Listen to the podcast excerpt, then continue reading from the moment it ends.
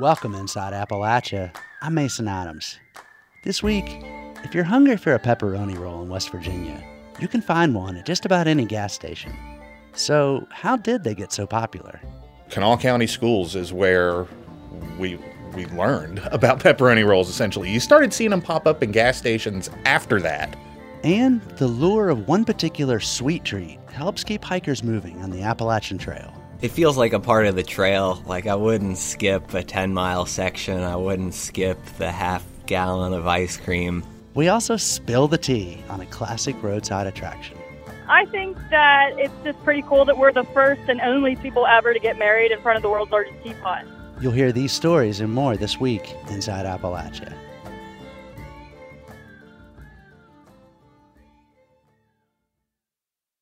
Support for Inside Appalachia is provided by the West Virginia Higher Education Policy Commission, presenting Appalachian Care Chronicles, a podcast sharing the stories of folks working in every corner of West Virginia's health sector.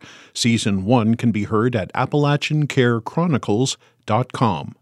Support for Inside Appalachia is provided by Solar Holler, currently helping more than one thousand Appalachian families and businesses control their energy costs by producing their own solar power. More at solar holler dot com. Welcome inside Appalachia. I'm Mason Adams. Today we're talking about food. We start with a visit from one of our Folkways reporters. Zach Harold, Inside Appalachia's resident foodie. What brings you on the show today? This will come as no surprise to anybody, but I have been thinking deep thoughts about another iconic West Virginia food, uh, particularly pepperoni rolls. A lot of ink has been spilled about pepperoni rolls. Uh, tell me, Mason, what, what was your first experience with it? I, it's funny you ask, because I remember pretty clearly it was when I used to referee roller derby. And I'd run up and down the eastern seaboard and even to the Midwest to referee bouts all over the place. And I learned pretty quick that um, you can spend a lot of money on traveling, especially on food, but a good hack is to stop at the grocery stores along the way and check out what they got in their deli.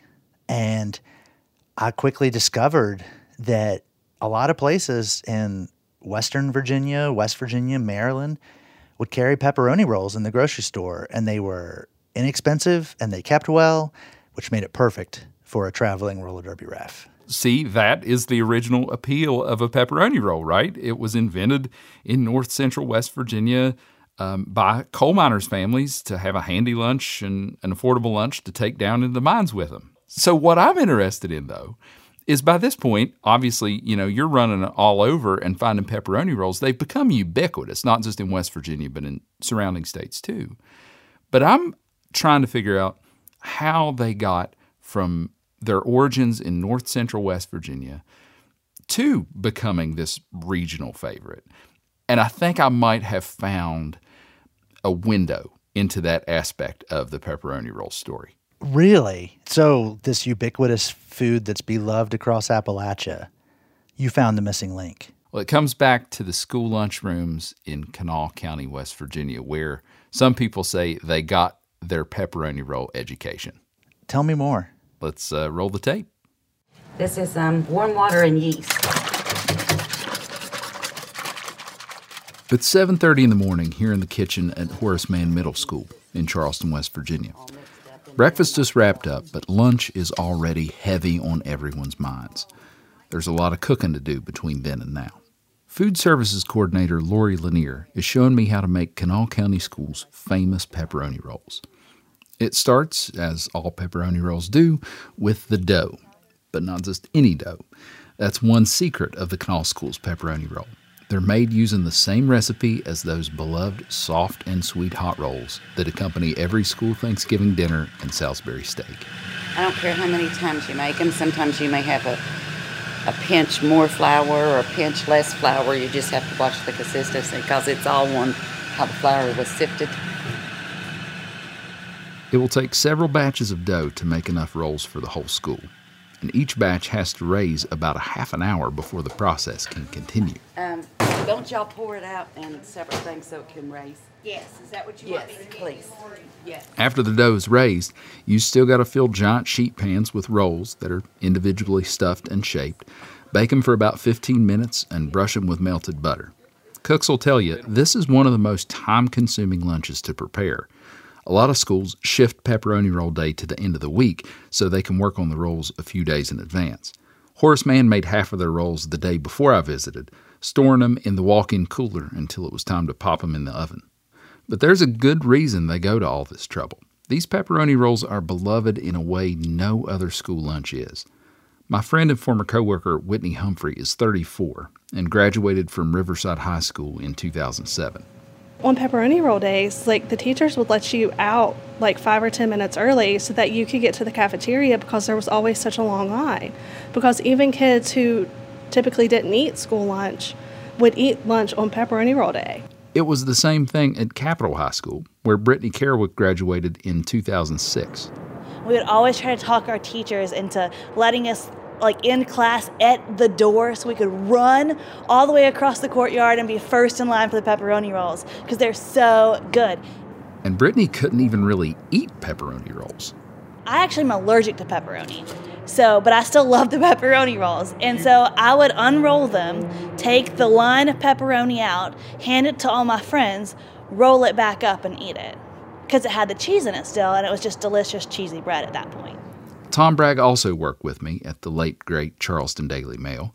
He's a Nitro High School grad, and he loved pepperoni rolls so much that it kind of turned him into a scam artist. twenty years ago, when I was in school, you were assigned a lunch number. It wasn't like a scan card or a barcode. They told you, here's your three-digit or four-digit number, whatever it is, don't forget it. But what we realized is that they were assigned alphabetically in numerical order. And I started thinking one day, on pepperoni roll day, I was like, my best friend who just, we weren't related, but happened to have the same last name. But my best friend always brought his lunch or would skip school and go go get lunch somewhere else. And I was like, man, he's not taking advantage of pepperoni roll day here. And his number is one before mine. So I'm just going to go back through line and get a second pepperoni roll day. And my scheme worked great. Until it was, wasn't some random kid. It was my best friend. We were at his house, and the lunch bill came. And his mom's like, dude, I thought you didn't eat lunch at school. She goes, yeah, I, I don't eat lunch at school. And I started giggling. We were close enough that it was a funny thing. She was like, oh, Tommy, you owe me ten dollars for the pepperoni rolls you ate last month. And we paid her. It was all good. Now, this probably comes as no surprise, right? Pepperoni rolls at this point are an iconic West Virginia food, invented in the north-central part of the state by Italian immigrants who wanted a portable lunch to take into the coal mines. We all know the story. But I would challenge any West Virginian who doesn't live within an hour's drive of Clarksburg. Cast your mind back about twenty or thirty years. Just how prevalent were pepperoni rolls in your day-to-day life back then? I mean, I went to school in Boone County, one county away from Kanawha County, and we never had pepperoni rolls on the school menu.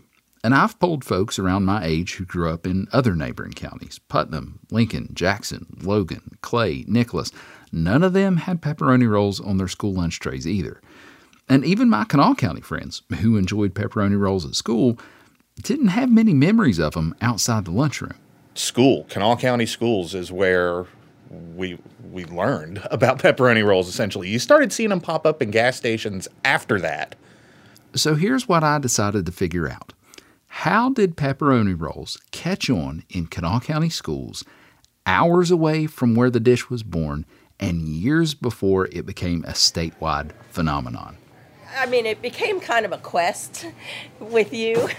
That's Diane Miller, Kanawha County Schools Director of Child Nutrition. Once she heard about my little research project, she started fishing around herself. There's apparently no paper record of pepperoni rolls' first appearance, no archive of school menus that we could dig into. So she had to go off people's memories. She talked with the Kanawha superintendent and folks from the State Department of Education. She even found some retired school cooks and picked their brains. They believe that it, it started between nineteen ninety-two and ninety-four. But we in Kanawha County can get it back to ninety-seven, ninety-eight. In doing so, she discovered a possible origin story. They ran out of the sub buns. They were making their own pizza breads. and they ran out and they didn't know what else to do, so they decided that, you know, that they would make, they had Roldo for the next day, and so they just put them together as they had, had pepperoni rolls with their um, families that were working in the mines. I asked Diane to connect me with a school cook who might know some of the history, and that's how I ended up on the phone with Nancy Romeo. I have made more pepperoni rolls than you can shake a stick at. Nancy retired in two thousand ten after twenty years with the county, but she says pepperoni rolls were already on the menu when she arrived in nineteen ninety. She even called a former coworker to make sure. We were hired about the same time. Both of us agreed that they were making them before we both were hired. And that was as much information as she could give me. I had one more lead, though. I called in a favor at the Charleston Gazette Mail. They don't seem to do it anymore, but there was a time when the paper printed the Kanawha Schools menu for each week. Using that, I thought maybe we could pinpoint the first reference of pepperoni rolls. Well, my connection checked the newspaper archive, and it turns out school menus didn't run in the paper back in the eighties and early nineties. But I did get the name of another retired school cook, Miss Ellen Carter. I found her in the kitchen of the Rand Community Center in eastern Kanawha County. She told me she didn't really have time for an interview, but agreed to let me hold a microphone near her while she made hot rolls. How many rolls are you going to make today? This is going to be, make one hundred twenty, and I feed about one hundred twelve to one hundred fifteen people. So they'll all be gone. Yeah. And I make the rolls, and uh, um, the pepperoni rolls are made out of the same dough. So. It turns out Miss Ellen has worked in this same kitchen for most of the last fifty years. She went to work for Rand Elementary in nineteen seventy and stayed until nineteen ninety-nine. The school shut down a few years later and became a community center. Miss Ellen then came back to cook for the center's senior nutrition program. I'm eighty-nine, in October I'll be ninety. So if anyone would remember when the pepperoni rolls made their school lunch debut, I figured it'd be Miss Ellen. I think it was early eighties uh, that they started making pepperoni rolls. She couldn't give me a more exact time frame, and she had no idea how the rolls came to be on school menus in the first place. But she does know the recipe probably got disseminated in a regular meeting that school cooks used to have. Yeah, we used to have monthly meetings, and, uh, call, and we'd go to a different school, you know. We'd take a cover dish, we'd take a menu to the dish we made, then the, they'd make us a copy of it. I got gobs of them, you know, so. One thing she does know, the way she was taught to make pepperoni rolls is not the way cooks make them now. Instead of shaping them individually, she'd get a big lump of dough rolled out flat. And then you go back and roll it with a rolling pin. She'd top it with cheese and pepperoni, then roll the whole thing into a log. And then you cut it and roll your pepperoni rolls out. And I don't know if anybody rolls them out like we do, so. And Miss Ellen still makes a lot of pepperoni rolls. She recently got a call to make one thousand for a local high school, which was selling them as a fundraiser. She doesn't usually make them for her senior citizens, though. Turns out they're not huge fans. They they like a hot meal, like today. Reggie, I think, honey, you'd probably take your meatloaf out and put it on. Uh, today they liked it, and then we're going to do a baked potato today and a salad, you know, so. Miss Ellen's senior citizens might not care much for pepperoni rolls, but I know some folks who do. You guys like pepperoni rolls? Yeah. They were going fast the day I visited Horace Mann Middle, but I managed to snag a few and tuck them away in my audio bag. So once I got my friends to open up about their fond pepperoni roll memories, oh, Zach Harold, I could surprise them with a taste of the past. Yes, this is exactly what I remember.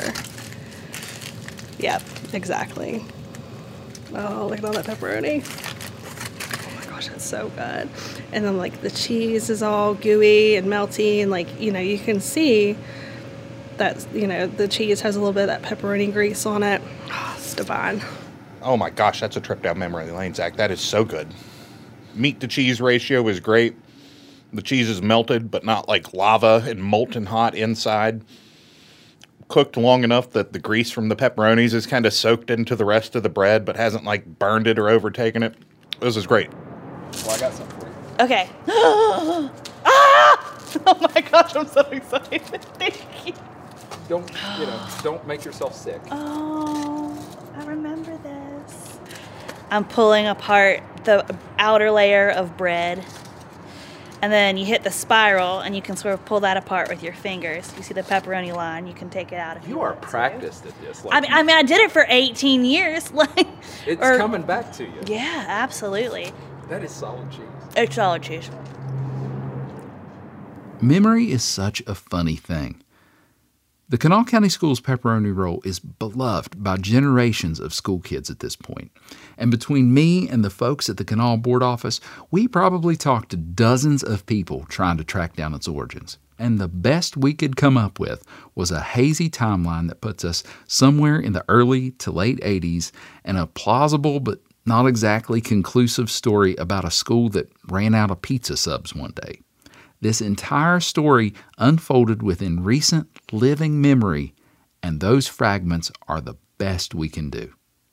And yet Whitney and Tom and Brittany have these vivid memories that all came flooding back the instant they bit into one of those pepperoni rolls. And, I mean, here I am, thirty-four years old, and I'm sitting here talking to you for a radio piece about pepperoni rolls because it's had such, like, a... I don't know, a presence, I guess, in my life. And in my, you know, I don't have very fond memories of school, but I do have fond memories of the school pepperoni rolls. And, I, you know, that, that seems kind of silly, but it's true. I'm thinking those memories might be the more important ones. For Inside Appalachia, I'm Zach Harold in Charleston, West Virginia. You gave me some.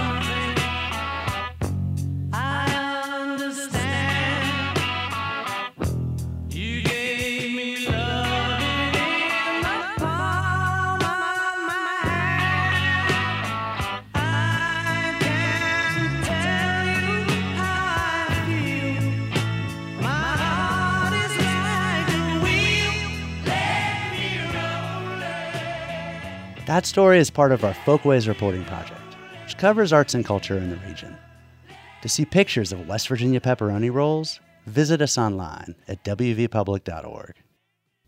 For our next story, we head to Gardner's, Pennsylvania. This time for a food tradition that sounds like a bellyache to me. See, Gardner's is the halfway point on the Appalachian Trail. So thru hikers celebrate the milestone with something called the half-gallon challenge. That's right, a half gallon of ice cream in one sitting. W I T F's Rachel McDevitt takes us to the Pine Grove Furnace General Store to meet some of the challengers. Abiding by trail rules, we're only using the hikers' official trail names for the story. The ice cream is here, and early. Gotta look at the ice cream, look at it come by. You are the man. It's a, I'm gonna hold the door for you. The Hershey's ice cream delivery man is a celebrity to the hikers waiting on the porch of the general store. Inside, they jostle around the freezers. Lego Man, wearing a camo bucket hat and a black kilt, picks out maple walnut. And here's some surprising stats from Angie Simons behind the counter. Three minutes. Yeah, three minutes and thirty-seven seconds. I'm going to enjoy that. I, I'm... Did you catch that? On the fourth of July, a hiker known as Squirt wolfed down his half gallon in three minutes and thirty-seven seconds. I'll do the challenge, but I, I'm not killing myself. Outside on the porch, the New Hampshire native digs in. This is a big moment. Absolutely. Probably more the, the symbolism than the ice cream, to be honest, but... At a picnic table, Magic Falcon is sporting blue sunglasses and a backwards cap as he peels the lid off his tub. The smart one. Plain old vanilla. What makes that the smart choice? It goes down easier. I don't have to be chewing on anything, and basically becomes a milkshake at a certain point. A dark-haired woman with bright freckles who goes by Milkweed is mixing up a trailside creamsicle with vanilla ice cream and orange sherbet. And so I believe sherbet, I don't know if this is cheating, but the first ingredient is not cream. It's water. So... You got to have a good flavor combo because it is just an exorbitant amount of food in one sitting to even attempt. Happy Feet, a wiry twenty-four-year-old with big blue eyes, is nearing success, but feeling the effects. Um, I felt better, honestly. Um, at, I was feeling pretty ill after the first one and a half quarts, uh, but I just kind of sat down and smoked a couple cigarettes and I felt fine. Happy Feet says the challenge is a lot like the trail itself. Not bad, just a lot. It feels like a part of the trail. Like, I wouldn't skip a ten-mile section. I wouldn't skip the half gallon of ice cream. All the hikers are in a race of sorts to finish the trail before the last section closes in mid-October. On this warm day, they're also in a race to eat their ice cream before it becomes soup. Maple cream is dripping from Lego Man's bushy brown beard. Just so much easier as it melts. Um, I have a great fondness for maple. Um, one of my wonderful childhood memories is getting sap from trees. Um, young me got, would order maple walnut. walnut. Oh, no. My spoon just broke in half. There's no video of this. No video, but immortalized in radio. Young me got, would order maple walnut. Lego Man pauses, then grips his new, smaller spoon. Um, I will persist. Um. The ice cream gives the hikers a chance to stop and reflect on the ground they've covered and why they're still hiking. Here's Milkweed. I don't know. I guess a challenge. So I have a son. He is eight years old. And I think the biggest thing I always got from adults as a kid was not what they would tell you, but the things that you saw them do. So the things that you saw them do that, that seemed extraordinary, like they were superheroes. I'd want him to be proud of me. I want to be proud of me. Lego Man has been writing Hike the Appalachian Trail on his list of personal goals every year for the last fourteen. This year, his job finally gave him the time off to try. This really shifts um, your perception of what you need um, and uh, what is enough, I think. He says reaching the halfway point adds a little pressure to making the next three months the best they can be. Already this far, wish I had taken more pictures of people and less pictures of the views. Um, one of the trail tautologies is the views will always be there, the people won't, so take more pictures of people. Lego Man joins the other hikers hanging out on the general store's patio, where they're swapping stories from the woods and their lives back home. The trail is waiting for them, but right now, they're savoring the moment. In Pine Grove Furnace State Park, I'm Rachel McDevitt. Off-trail, Lego Man goes by Island Wire. Milkweed is known as Yvette Fernia. Happy Feet's name is Neil Postal, and Magic Falcon is Andrew Chang. Coming up, a lot of people hear the word snorkeling and think coral reefs and tropical fish. But what about snorkeling in a mountain stream? Everything slows down and you just start looking.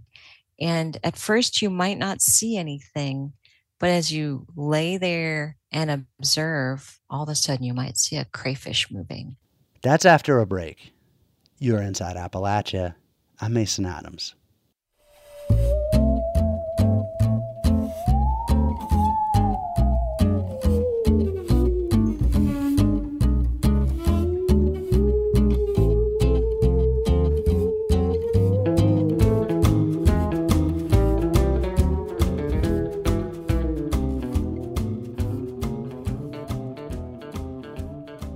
Support for Inside Appalachia is provided by Concord University, offering thirty-one bachelor-level degrees and six master-level degrees for students of any age. More information at concord dot e d u. I don't know about y'all, but my favorite summer activity is to splash in the mountain rivers and streams. You can tube, jump off a rope swing, or just wallow in the shallows. Some communities in North Carolina are now looking to add to that list. B P R's Lily Knepp has this story about a new snorkeling trail. When you think of snorkeling this summer, you probably imagine the clear blue waters of the Caribbean. But snorkeling has made its way to western North Carolina. North Carolina Wildlife Resources Commission is encouraging outdoor enthusiasts to try something new in the rivers and streams of the region through the Blue Ridge Snorkel Trail. B P R spoke to an aquatic biologist about what it's like to snorkel in a mountain stream. Andrea Leslie works for the North Carolina Wildlife Resources Commission as the Mountain Habitat Conservation Coordinator. Snorkeling is a part of her job as an aquatic biologist. She describes the experience in a mountain stream as something quite different than what many people expect when they hear the word snorkeling. It can be cold, depending on the stream. Aquatic biologists snorkel to learn about the behavior of fish and other aquatic animals. Leslie recommends looking out for her favorite fish, the darter. Darters are, are very small fishes. They can be, you know, a couple inches long. They're beautiful when they have their breeding colors on in the spring and early summer. For example, there's one darter. It's called the tangerine darter. The male darter, who's the fancy gender, gets orange with these beautiful olive green kind of blotches on its side. The Blue Ridge Snorkel Trail consists of ten pilot sites in partnership with local conservation organizations, Mainspring Conservation Trust, Mountain True, and others. The sites are spread across the region from Graham and Swain counties to Buncombe and Wilkes counties. It's all self-guided. At each of the ten sites, we're going to have an educational sign that will have information on how to snorkel safely. It'll also have pictures of, let's say, ten to twelve different species of fishes and maybe mussels or crayfish that you're going to be able to see at that site at different times of the year. Leslie says snorkeling is relaxing. Everything slows down and you just start looking. And at first you might not see anything, but as you lay there and observe, all of a sudden you might see a crayfish moving. I'm Lily Knepp, B P R News. Summer's the best time for ice cream and swimming in mountain creeks, but it's also a good time to take a road trip. Out on the roads of Appalachia, you never know what you'll see. Fireworks and fruit stands can pull motorists off the road, of course, but every once in a while, you pass something that makes you say, "What was that?" Like a giant basket towering over the edge of a town, or a lighthouse in the middle of the mountains. Inside Appalachia's Xander Alloy took a trip to Chester, West Virginia, to learn the story behind a classic roadside attraction there, a souvenir stand known as the world's largest teapot. If you drive west across the very tip of West Virginia's northern panhandle, right before Route thirty crosses the river into Ohio, you'll see what looks like a fourteen-foot tall red and white teapot. You know, it's really whimsical and set out in this green grassy area, and it's just, you know, it's really cute. That's Lissa Ducharme. She and her friend Maria DeLuca are from California, and we're taking a road trip with another friend who lives in Pennsylvania. Once they found out about the landmark, DeLuca said, they added it to their itinerary. Well, we had some time, and then we saw that there was the world's largest teapot, so of course we had to stop. And honestly, we're not disappointed. Painted in large red letters across the wood and metal building are the words, "World's Largest Teapot." Underneath are five windows labeled souvenirs, postcards, candy, pop, and hot dogs. On a stone pillar off to the side sits another, smaller, metal cream pitcher marked with the year nineteen thirty-eight. Uh, we're very proud of it. It's our great icon for the city. A lot of people come from all over the United States to see the teapot and are just fascinated. That's Susan Heineman. She's the event coordinator for the city of Chester and caretaker of the teapot. As a child, Heineman spent a lot of time near the attraction. I was totally fascinated by it, especially being a, a little kid, and here's this huge teapot right next door to my grandma's. I love to sit on the front steps of my grandparents' house and watch the people come and go over to teapot. And when I could buy money off my grandparents or my dad, uh, I would go over and get my penny candy from it. Just loved the teapot.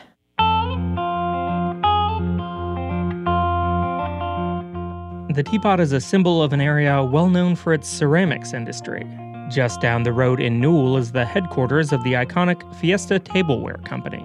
Across the river, East Liverpool, Ohio once manufactured half of all dinnerware produced in the U S William Devon, also known as Babe, owned a pottery outlet on West Virginia State Route two, which passes through Chester. The story goes that back in nineteen thirty-eight, he bought a giant barrel-shaped advertisement for Heyer's root beer from Pennsylvania and had it hauled to the front of his store. It was cut in half, covered in sheet metal, and the handle, spout, and lid were added. The teapot served as a snack bar and souvenir stand, and to attract passing motorists to Devon's store. The smaller cream pitcher sat on the roof of the store itself. Throughout the decades, the store changed hands more than once, but apart from a couple of years during World War Two, the teapot stayed open. Heinemann worked there while she was in junior high in the nineteen sixties. They had a artware building in the back, and I would go in there and dust the glassware. I got a hot dog and a root beer, or I got a dollar. But, she remembers, they sold more than just teacups to tourists. Underneath the counters outside were like nude figurines and stuff, and a lot of the truck drivers would stop by there. They would buy cigarettes out of the teapot, and they would go buy one of these nude figurines to take wherever they were going. And of course, being young, I wasn't allowed in there. But being a teenager, I peeked.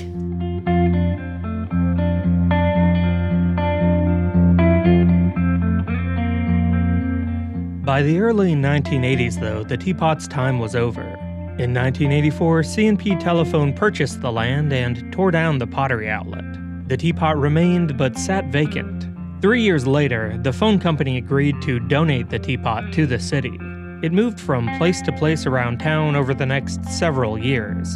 In nineteen ninety, it finally found its new home, a piece of land near the highway donated by the state. After a few false starts, the city of Chester and a group of volunteers completed its first full restoration later that year. But it wouldn't be until the early twenty tens that Heinemann, along with the Parks Board, would develop a regular plan of maintenance and fundraising for the teapot.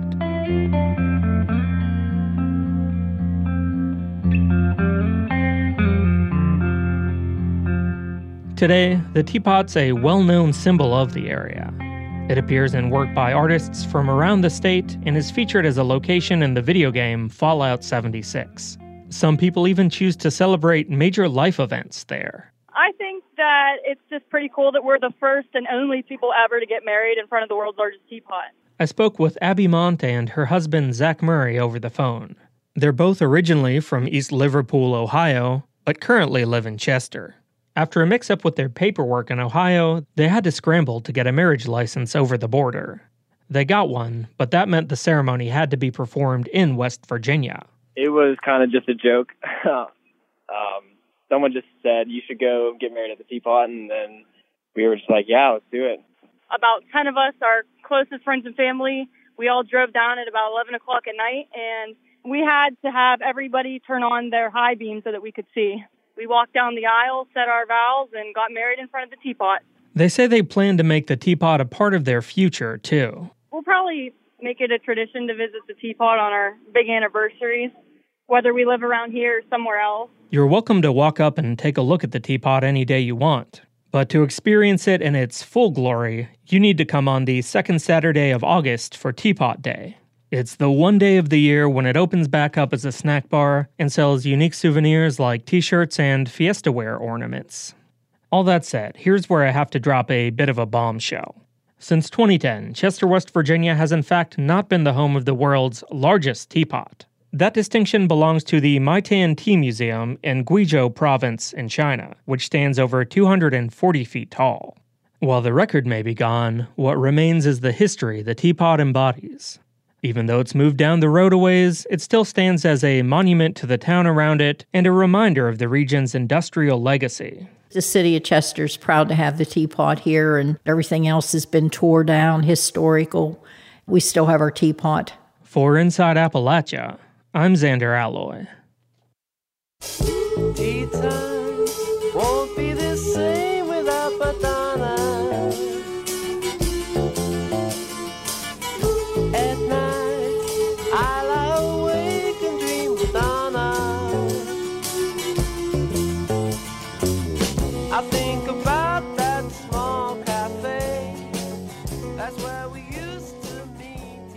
In Pittsburgh, Somali Bantu refugees began arriving from Kenyan camps in the early two thousands.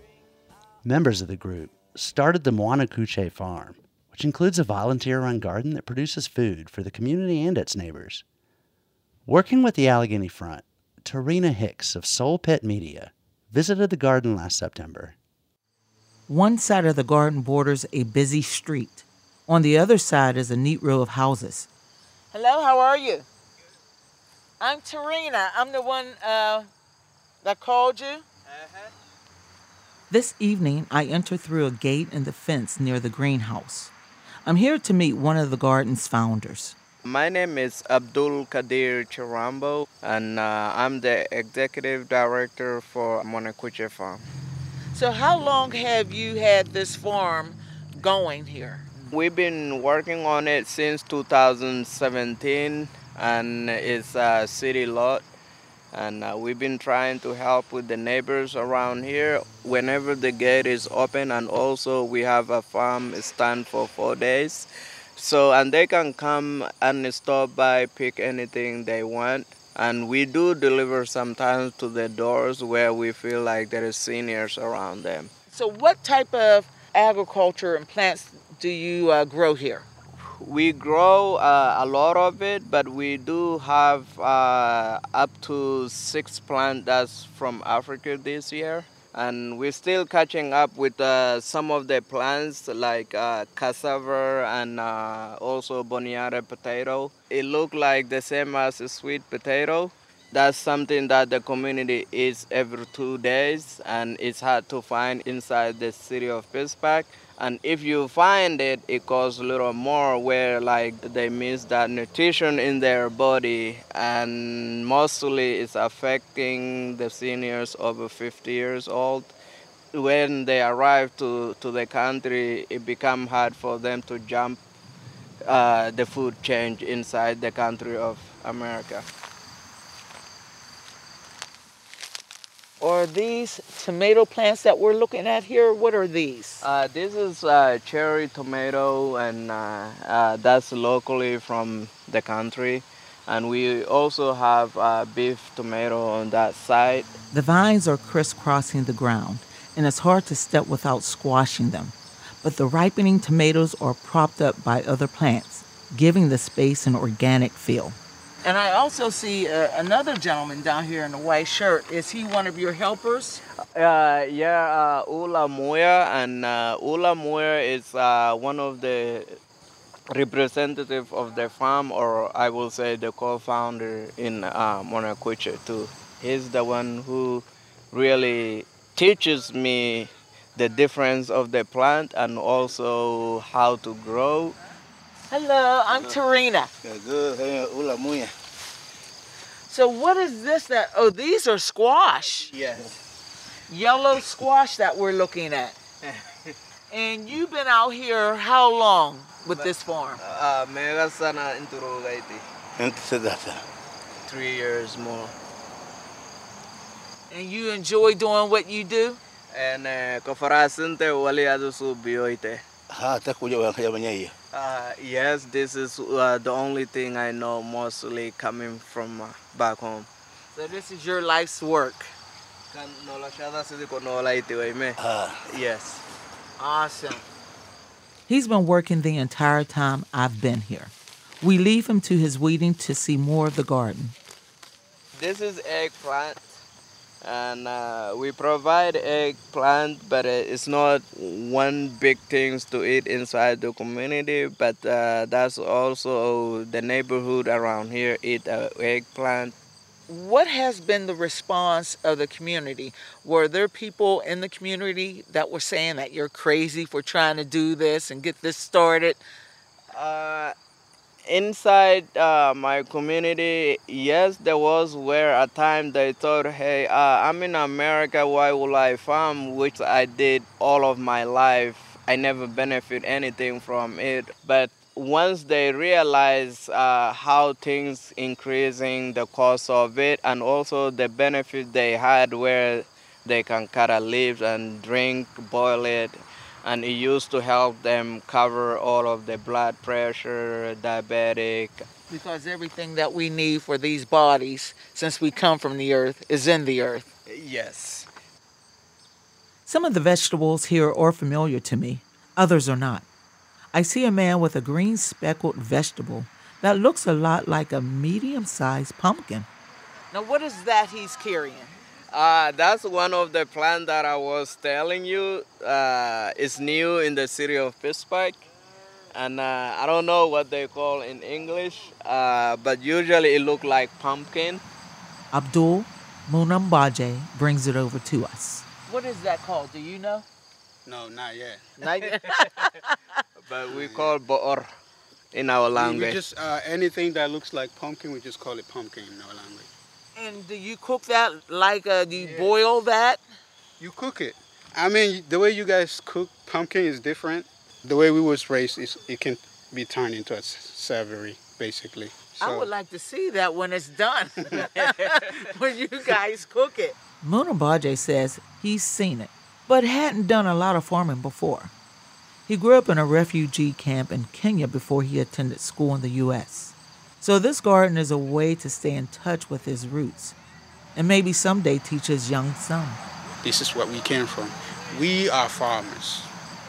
Abdulkadir Chirambo says there's also a way to give back to the people here who have welcomed the Somali Bantu community, especially the people in this neighborhood who have supported their work. They always say grow bigger, make it bigger, and even sustainable enough to run the whole year. For the Allegheny Front, I'm Tarina J. Hicks. The coal industry is dwindling. Kentucky and West Virginia have seen the largest concentration of coal mine and power plant closures in the country. But now there's a historic amount of federal funding available to help coal communities transition. W F P L's Ryan Van Velzer reports. In the early twentieth century, Consolidation Coal Company built the town of Jenkins, Kentucky. Yeah, you know, it's, they, they call it city built on coal because, you know, they've mined all under under the town and and all around. Uh, you know, coal still in everybody's mind. Uh, I guess people let go of it a little different than others. Mayor Todd DePriest says the mines the city relied on closed three decades ago. The coal taxes that funded city services have largely dried up. The population is a fraction of what it was when Bethlehem Steel, the last coal company, left. Jenkins was sort of becoming a retirement community before Bethlehem left. It was sort of edging that way, and then after it, that's, that's pretty much where we're at. Energy communities across the U S, like Jenkins, are on the losing end of a decades-long decline in mining employment. But a historic amount of federal funding is now available to help revitalize them. This part of Appalachia has really been hard hit uh, when it comes to plant closures and coal mines. And Kentucky is still slated over the next ten years or so to continue to see closures of plants and mines. That's Brian Anderson. He leads a federal working group that President Joe Biden established to help coal communities across the country. And they've got a lot of funding. Which right now uh, is just over nine hundred billion dollars. Of, no, I'm sorry, that's yes, not with a B? nine hundred billion dollars with a B. The funding largely comes from the bipartisan infrastructure law and the Inflation Reduction Act. Farmers can get grants and loans to build renewable energy systems. States are getting tens of millions in ongoing funding to clean up abandoned mine lands. Businesses can get tax credits for creating renewable energy jobs. And those are just a few examples. We want to make sure that the communities where jobs might be displaced have the opportunity to see those investments and participate actively in the manufacturing sector that will underpin uh, the coming energy transition. And so that's really, it comes down to not leaving these communities behind. In May, nearly a dozen federal agencies convened at Kentucky's Pine Mountain State Resort Park to help state and local governments, nonprofits, and businesses understand how they can get some of that money. It was kind of like speed dating for government funding. People took their ideas to representatives from all these different government agencies looking for a good match. And instead of you having to go and try to drink from the big fire hose that is known as grants dot gov, they're going to make it into a tiny little straw for you, okay? The Appalachian Regional Commission was among the groups there to help facilitate between federal and local partners. Gail Manchin, who is married to West Virginia Senator Joe Manchin, is federal co-chair for the commission. She says these meetings are critical to ensuring that all this federal funding actually goes to the communities in need. You know, in most cases, it's getting that first grant. You know, once you get the first grant, then you kind of, you feel like you know what you're doing. Back in the mayor's office in Jenkins, DePriest told me he's glad to see the federal government stepping in to help coal communities like his. Dealing with the government, trying to figure out all the different pots of money, that's an art he works at every day. There's not going to be one thing that saves us. Uh, but it's going to take us to save us. Uh, nobody's going to come do it for us. But that extra funding, he says, sure helps. I'm Ryan Van Velzer in Pineville.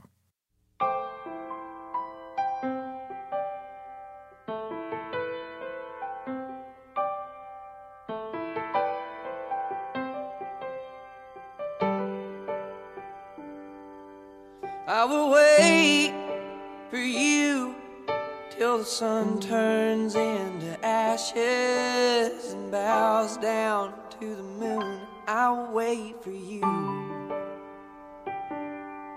It's a long, hard war, oh, but I can grin and bear it, 'cause I know what the hell I'm fighting for, and I'll wait for you. We were never made to run ever. We were just meant to go long enough to find what we were chasing after. I believe. We've been talking a lot about summer on the show today. It's one of the best times of year. But let's face it, it can also be challenging for parents who still have to work, even though their kids are out on summer vacation. Many parents use screens or devices to keep their kids occupied. And that's part of why summer camps focus on the outdoors instead.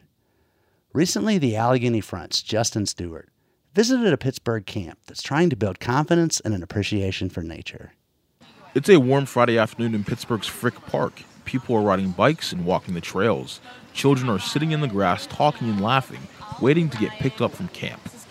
thirteen-year-old Violet Plessy is showing her mother a spoon that she whittled over the past week. We're all so happy to have been done with our like one project that we've been working on for so long, and then we get to eat ice cream with it, and every year that's just one of the best parts. This is Plessity's third year at the summer camp at Frick. Geared towards middle school age children, the emphasis is on helping kids learn basic survival skills and interacting with the environment, while building a sense of community between peers. Plessity likes it because she says it's laid back, and it forces her to get outside of the house.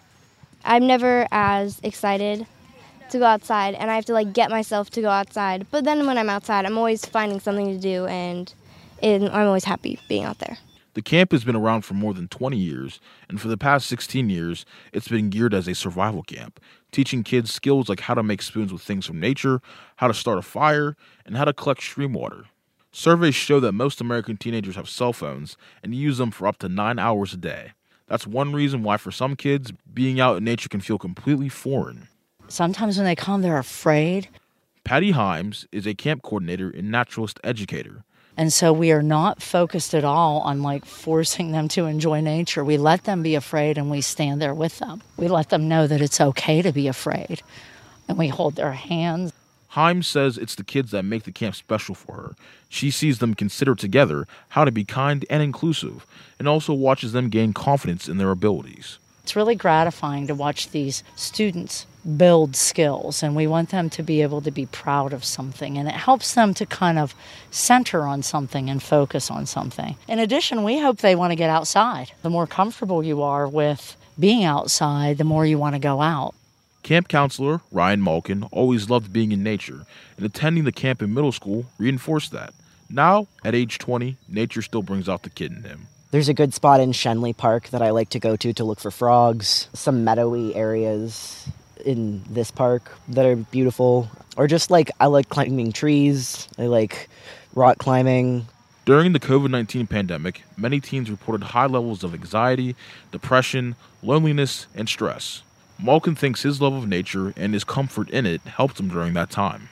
I really did spend a lot of time biking during like twenty twenty, twenty twenty-one. That was just, that was a really good thing for me. Um, I met a lot of people in the like biking community that are really cool. Malkin hopes that kids at the camp also start to find comfort outdoors. And when they feel those record hot days and breathe in smoke from wildfires, they understand the need to protect nature. I think that attending this camp gave me a greater appreciation for nature, which, as I've gotten older, I've sort of channeled that into learning more about climate change and, like, policy around that and stuff. Plessity, the thirteen-year-old camper, says she's seeing that sometimes it just helps to step away from a screen and walk outside. You never really get bored when you're outside. When you do, it's, like, in a good way. Like, you can just lay down or, like, relax and just be outside. But there's always another thing that you can do. For the Allegheny Front, I'm Justin Stewart.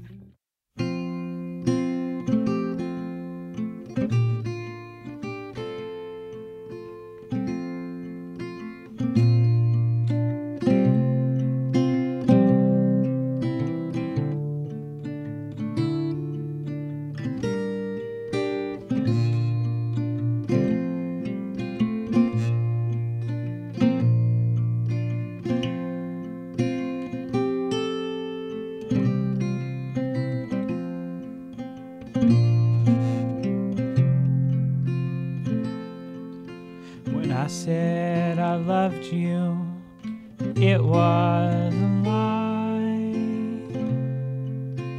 Mountains of nothing I felt inside. At the end of our recent summer books episode, we asked listeners to share what they're reading. Well, we heard from Ed Pickle, who said he just finished Hill Women by Cassie Chambers. He says Hill Women is about leaving Appalachia, wrestling with Appalachian identity, and eventually returning. Here's what Ed writes. My takeaway from Hill Women is social problems in Appalachia will not be successfully addressed from the top down. Change begins with families, and family can take many forms. Families that are not afraid to let go of their children, to let them leave.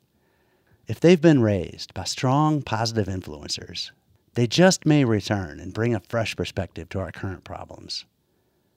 Thanks for your recommendation, Ed. That book is Hill Women by Cassie Chambers. What are you reading this summer?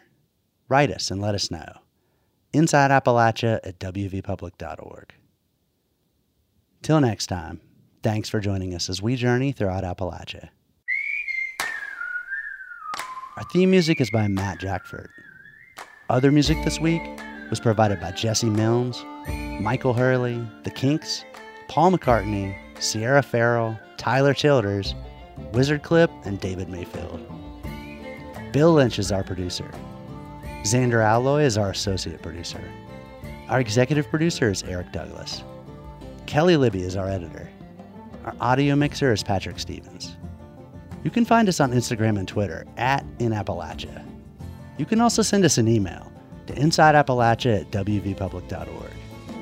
Visit w v public dot org slash Inside Appalachia to subscribe or stream all of our stories, or look for Inside Appalachia on your favorite podcast app. Inside Appalachia is a production of West Virginia Public Broadcasting.